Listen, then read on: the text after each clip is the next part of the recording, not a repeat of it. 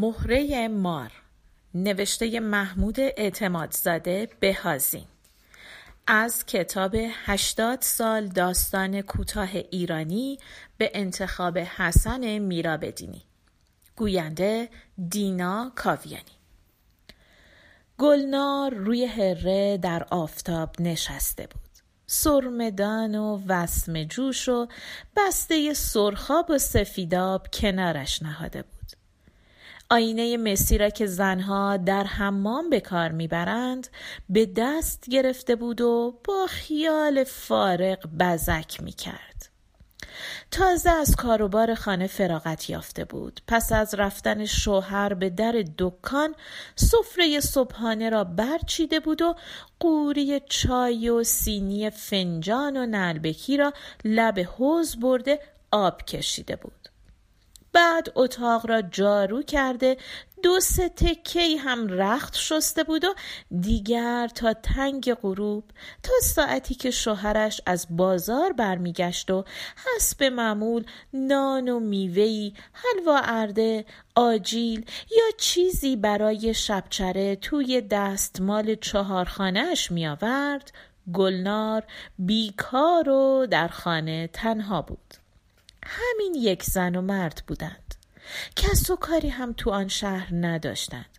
خانه کوچکشان مثل آشیانه پرنده ها تنگ بود. دو تا اتاق رو به آفتاب با یک کف دست حیات آجر فرش که گوشش پله می‌خورد و پای شیر آبنبار می‌رفت. زاد و رودی نداشتند.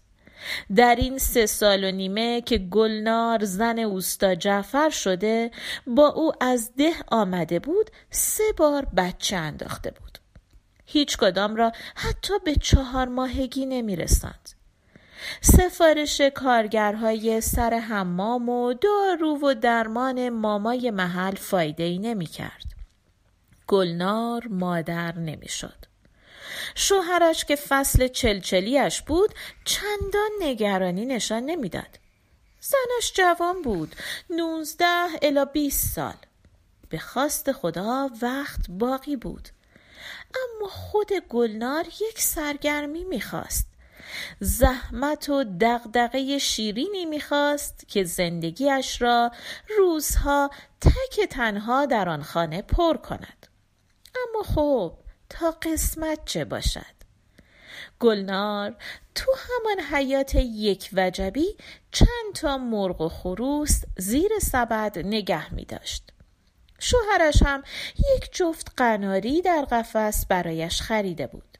اینها مونس روزهای درازش بودند. کسی در خانهاش را باز نمی کرد.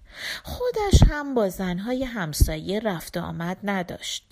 خوشش نمی آمد به بهانه چهار تا پیراهن که بیشتر پاره کرده بودند برایش بزرگتری کند. هی چه بپز کجا برو چه جور بپوش. گلنار کاری به کارشان نداشت. همینقدر می‌دانست که جوان است و خوشگل است و شوهرش اوستا جعفر کفش دوز سر بازار برایش میمیرد. دیگر بیش از این چه می‌خواست؟ گلنار روی هره در آفتاب نشسته بود و بزک می‌کرد. به خودش در آینه لبخند می‌زد. لبهای خود را گاز می‌گرفت و از سرخی شاداب آن لذت می‌برد. نگاه گرم چشمان شوخش را به بازی وامی داشت. ابرو به ناز بالا می کشید پشت چشم نازک می کرد خند می زد قهر می کرد بوسه می خواست زبان را توی دهان صدا می داد تصنیف هرزه ای را که در آن روزها سر زبانها بود زمزمه می کرد به آهنگ آن ادا در می آورد و پیچ و تاب می خورد چنان به خود مشغول بود که یک بار صدای خودش بلند در گوشش تنین انداخت. وای مشتی حسن موش اومده گلنار از تعجب یکی خورد سر بلند کرد نگاه شرمناکش به پشت بام همسایه رفت که بچه هایش گاه می آمدند و از آنجا سرک می کشیدند. خوشبختانه کسی نبود. گلنار که پشت لبش عرق زده بود نفسی به راحتی کشید اما همان دم چشمش به سرک دیوار افتاد مار دراز و نازکی که سرخی پشتش کم کم رنگ می باخت و زیر شکم سفید گل رنگ می شد از لبه بام رو به پایین می آمد. گرچه به یقین از چنان فاصله گلنار نمی توانست چشم جانور خزنده را ببیند بازگویی برق نگاهی سینهاش را شکافت. دلش از حول فرو ریخت. فریاد کشید و چشمش حراسان به مار خیره ماند. ناگهان چیزی از بالا افتاد و روی آجرهای حیات مانند دو هزاری چرخی زنگ زد. مار هم سر برگرداند و در پس برآمدگی لبه بام ناپدید شد. گلنار پس از آنکه آشوب دلش آرام گرفت از جا برخاست و یک چشم بر زمین و چشم دیگر به بام در حیات خانه به جستجو پرداخت. آنچه لای درز دو آجر سوسو می‌زد باور کردنی نبود. یک اشرفی طلا. گلنار با ترکه نازکی آن را به احتیاط زیر و رو کرد و از همه طرف نگریست. به درست همان اشرفی بود که انگار تازه از زرابخانه شاه درآمده بود. با این همه زن جوان می ترسید بدان دست بزند. نکند که جادویی در کار باشد. گلنار بسم الله گفت و هرچه دعا به یاد داشت زیر لب خواند و بر آن دمید. ولی آب از آب تکان نخورد. سکه با سوسوی شادمانه ای بر او لبخند می‌زد. گلنار دست پیش برد. اما یک بار چیزی به یادش آمد. رفت و مشربه را از آب پر کرد و سکه را سه بار شست. غسلش داد. آنگاه برداشت و در آفتاب گرفت و تا چندی با آن سرگرم بازی شد. لذتی گرم و پایا از ته دلش می جوشید سرمستی واقعیت این اشرفی طلا که اینک در دست او بود مال او بود تا چندی مجال هر گونه پرسش و نگرانی را از او باز گرفت. ولی به هر حال این چه بود؟ از کجا آمده بود؟ چه رابطه این میان این جسم گرد خوشرنگ و ملوس که بدان خوبی چرخ می‌خورد و بدان خوبی تنین می‌داد؟ گلنار لبخند زنان سکه را روی آجرها میغلطاند و به زنگ در میآورد. آری چه رابطه ای میان این اشرفی و آن مار بود؟ و راستی آیا چشمش درست دیده بود؟ آیا از اصل ماری در میان بود؟ گلنار چندان هم یقین نداشت. شاید عوضی دیده بود خیال به سرش زده بود. ولی پس این اشرفی چه بود؟ شاید کسی در کوچه شیر یا خط انداخته بود و سکه از روی بام قلتان قلتان به حیات افتاده بود. اما در این صورت چرا کسی در نکوفته بود و به سراغ نیامده بود؟ گلنار اشرفی را با نگرانی در مشت فشرد و رفت در خانه را نیمه باز کرد و دزدانه نگاهی به سر تا سر کوچه افکند. هیچ سر و صدایی آمد و رفتی نبود. سگی پای دیوار سرش را لای دو دست نهاده چرت می‌زد. آن تتوهای کوچه هم دو بچه با خاک بازی می کردند. گلنار با دلی مطمئن در خانه را کلون کرد و آمد سر هره به جای خود نشست. این بار. با آنکه چشمانش در آینه میخندید و پرده نرم سفیداب به سان خرمن ماه بر چهره شادابش میافتاد شتابی در دلش بود که آن دقت مهرامیز همیشگی را از سر انگشتانش می‌گرفت. کارش را سرسری به پایان رساند و سپس اشرفی را توی همان بسته سرخاب و سفیداب گره زد و برد ته یختان جا داد. ولی تازه اول سرگردانیش بود. نمی‌دانست چه کند. کمی با قناری ها که قفستشان به ستون کنار هره آویزان بود ور رفت. پس از آن به بهانه آنکه شاید مرغ گلباقالیش تخم کرده باشد سری به لانه مرغ زد. باز به اتاق رفت.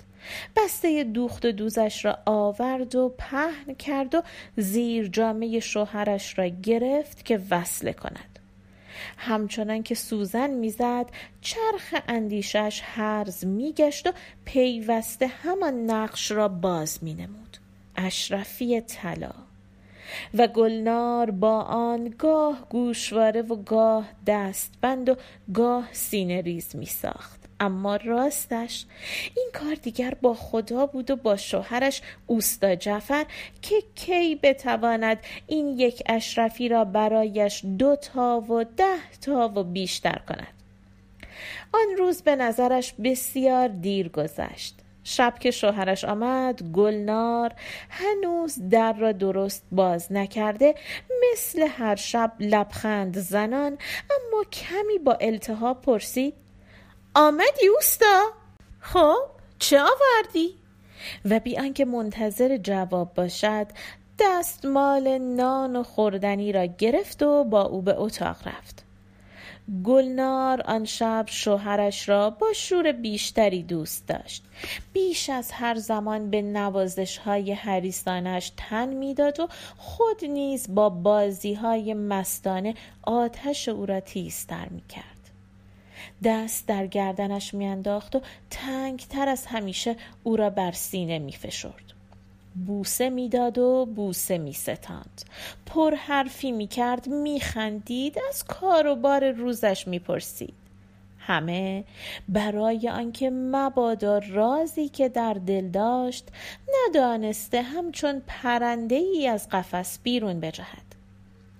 شبشان به کامرانی با خواب نیروبخش به سحر رسید و روز دیگری بر همان منوال پیش آغاز شد.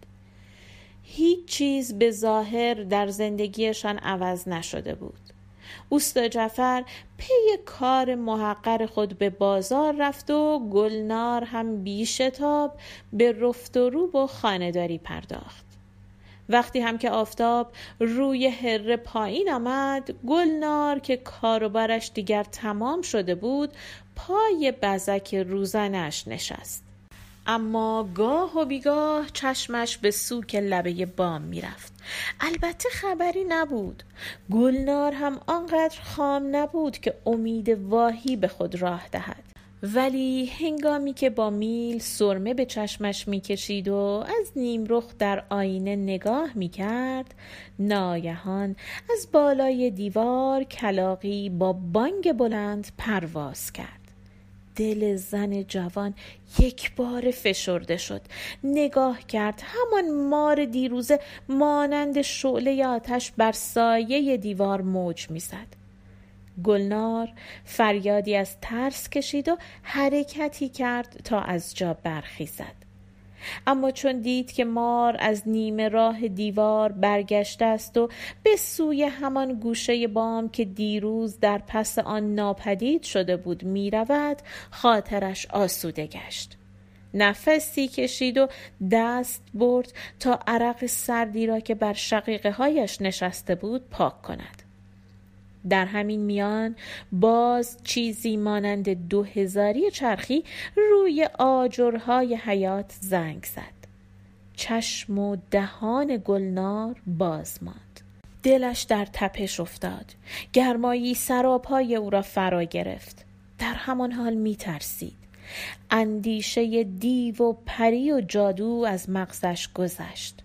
بی اختیار به خدا پناه برد. زیر لب دعا خواند و به خود دمید. اما آرزویی دلش را آهسته مالش می‌داد. خدایا یعنی باز هم یک اشرفی است؟ پس این می شود دو تا و گلنار می تواند از آن یک جفت گوشواره درست کند؟ ها؟ زن جوان با شور و شوق از جا برخاست و در حیات به جستجو پرداخت. دم پله آبنبار سکه طلا مانند چشمی بیدار نگاهش می‌کرد. این بار هم گلنار مشربه آورد و سه بار آن را شست. سپس برداشت و نگاه کرد. درست مثل آن اشرفی دیروزی بود. خندان و زمزمه کنان سر هره رفت و سکه اولی را از میان بسته‌ای که در آن پیچیده بود درآورد و مدتی در آفتاب با آنها بازی کرد و میان دستها به صدا درآورد. راستی این اشرفی دوم جلوه بیشتری داشت. امیدی همراه آن زاده و پرورده می‌شد و گلنار را بر بال خیال تا افقهای دور می برد. اما نگرانی کوچکی نیز همراه آن بود. چگونه داستان این دو روزه را به اوستا جعفر بگوید؟ ها بگوید؟ شوهرش آیا باور خواهد کرد؟ خیال بد به سرش نخواهد زد؟ نخواهد گفت کاسه ای زیر نیم کاسه هست؟ کارشان به فحش و فریاد و کتک و گریه نخواهد کشید. آن وقت گلنار چه بکند؟ ریشه بدگمانی را به چه تدبیر از دل شوهرش برکند؟ او را به انتظار آمدن مار در خانه بنشاند تا به چشم خودش ببیند. خب ولی آمدیم و مار پیدا نشد. این دیگر رسوایی است. بله هر که هم بشنود حق را به مرد می دهد. نه. سری را که درد نمی کند نباید دست مال بست. چیزی نباید گفت. هوا تاریک شد. مرد به خانه آمد و بیخبر از همه جا شب دیگری به شادکامی با زنش به روز آورد و صبح سر کار خود رفت. گلنار همین که در را پشت سرش کلون کرد راست به سراغ یختان رفت و سکه ها را بیرون آورد و جرینگ جرینگ در مشت خود صدا داد و خندید و بشکن زد و با پیچ و تاب سر و کمر زمزمه کرد. اوف زنی که بخواب. آخرین وقت شب اتاق بسته تو تاریکی. موش کجا بود؟ شاد و سبکبال به کارهای خانه رسید. پس از آن هم مثل هر روز اسباب بزکش را آورد و پهن کرد و به کار آرایش روی و موی خود پرداخت. باری آن روز و تا چند روز دیگر مار هر بار از گوشه که هیچ انتظار نمی رفت زبانه می کشید و زن هم تا چشمش به او می افتاد از جا می پرید و فریادی سر می داد و مار از راه هر روز بر می گشت و هر بار از دهانش یک سکه طلا می افتاد و روی آجرها زنگ می زد. چیزی که بود فریادهای وحشت زن هر بار رنگ بیگانگی کمتری داشت و چیزی از ناز و کرشمه در آن بود. مار هم که در آغاز رمنده و محتاط بود اینک پیشتر می آمد و به هنگام برگشتن آهسته تر می رفت و دم به دم درنگ می کرد و سر بر می گرداند و به اندام سرخ و باریک و درازش موجهای دلپذیری می‌داد. یک روز با همه دقت گلنار که چشمش هنگام بزک همه جا را میپایید مار بی سر و صدا از کنارش سر درآورد و روی پاچینش که بر زمین پهن بود خزید یک باره. زمزمه خفیف مانند آبی که سوت زنان از شیر نیمه بسته روان باشد به گوش گلنار رسید گویی کسی آهسته چیزی می گفت چنان آهسته که جز احساس حضوری نامشخص چیزی درک نمی‌شد.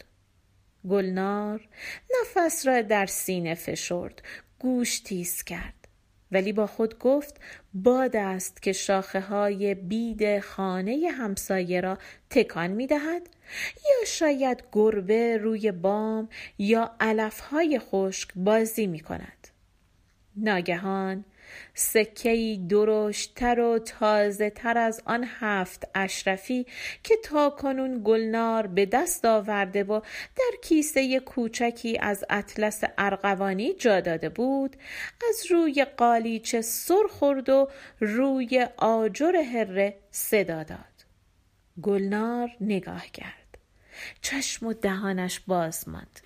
آینه گرد مسی را با میل سرمه که می‌خواست به چشم خود بکشد زود پایین گذاشت و دست پیش برد سکه را برداشت.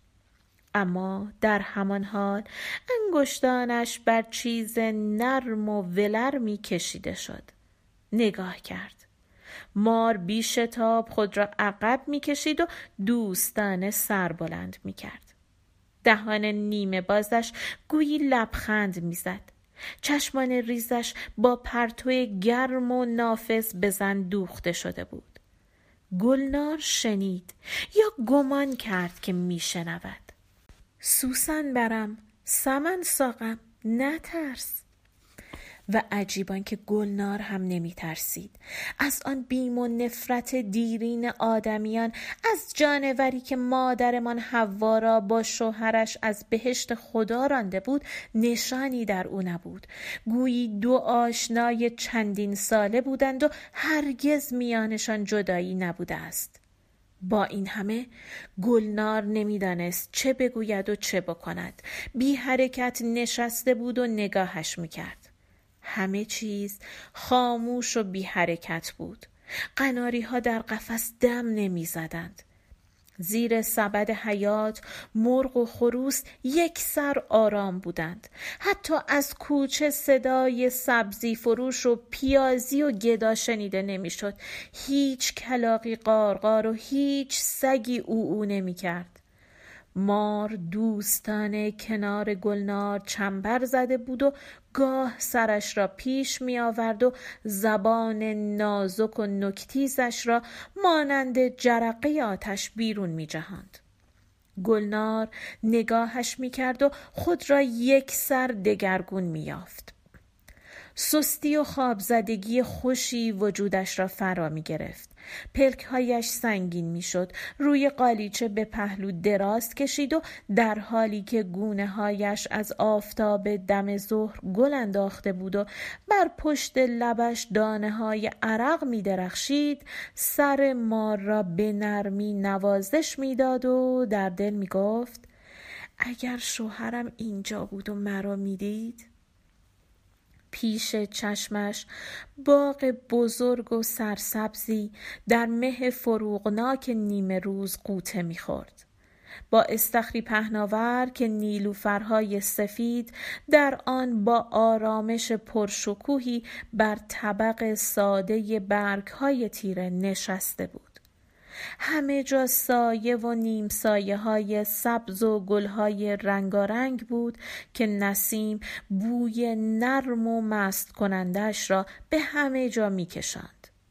خود گلنار هم زیر چتر بلند نارون و چنار بر صفه ای از آج و آبنوس در بستر حریر دراز کشیده بود و جوانی فراخ سینه و ستبر بازو و کشیده اندام را در آغوش داشت که تا آن زمان ندیده و نشناخته بود.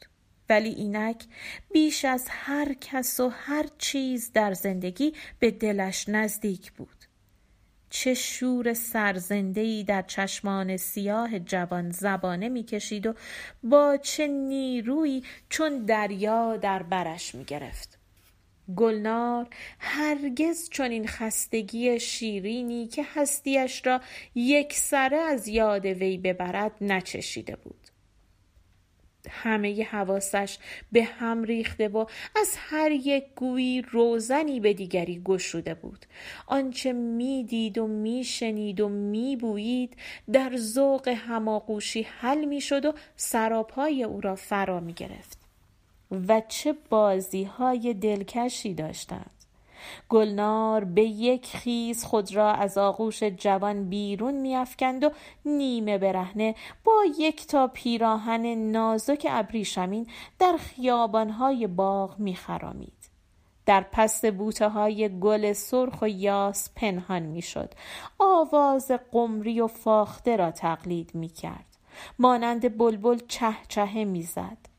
از درختان سیب و هلو می‌کند و به دندان می‌کشید و جوان پس از چندی به جستجوی دلدارش میشتافت و گلنار به سان آهو بره از او میرمید و خندان خندان میدوید و سرانجام به خوشنودی دل گرفتار می‌شد. و زمان میگذشت. باغ در رنگهای شاد پاییز میسوخت. باد در شاخه های برگ ریز میآویخت. هوا بوی گزنده خاک می‌گرفت و آسمان چین ابر بر پیشانی داشت. عشق سیراب آن دو بر صفه آبنوس سنگین و کرخ می نمود و باغ برهنه مانده و نیلوفرهای استخر پژمرده بود. آسمان میگریست سرد بود.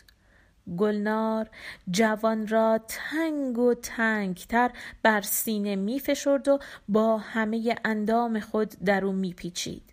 ولی موج سرما پیاپی در تنش میدوید میلرزید. پلکهایش به هم میآمد. آغوشش به ناتوانی باز می‌شد. بوسه ای بر لبانش یخ بست. شب مرد ناچار از پشت بام همسایه به خانه خود رفت. گلنار روی هره به خواب رفته بود. آینه مسی و سرمدان و بسته سرخاب و سفیداب با یک کیسه کوچک که هفت اشرفی در آن بود کنارش نهاده و یک سکه بزرگ طلا نیز از دستش لغزیده بود. ماری بر سینه مرمرینش چنبر زده بود که به صدای پای مرد و چند زن همسایه که از پیش آمده بودند شتابان خود را به سوک لبه بام رساند و ناپدید شد. در اسنایی که مرد اشرفی ها را به دقت می نگریست و پس از شمردن باز در کیسه می گذاشت چشم تیزبین زن جوان همسایه در فرو رفتگی میان دو پستان سرد گلنار به دو مهره ریز شیرگون افتاد. دانست که چیست. دست پیش برد و با اشتیاق آن را برداشت و در دستمالی پیچید و در سینه خود جای داد دیگر اطمینان داشت که دل مرد برای همیشه پایبند محبتش خواهد بود. پایان.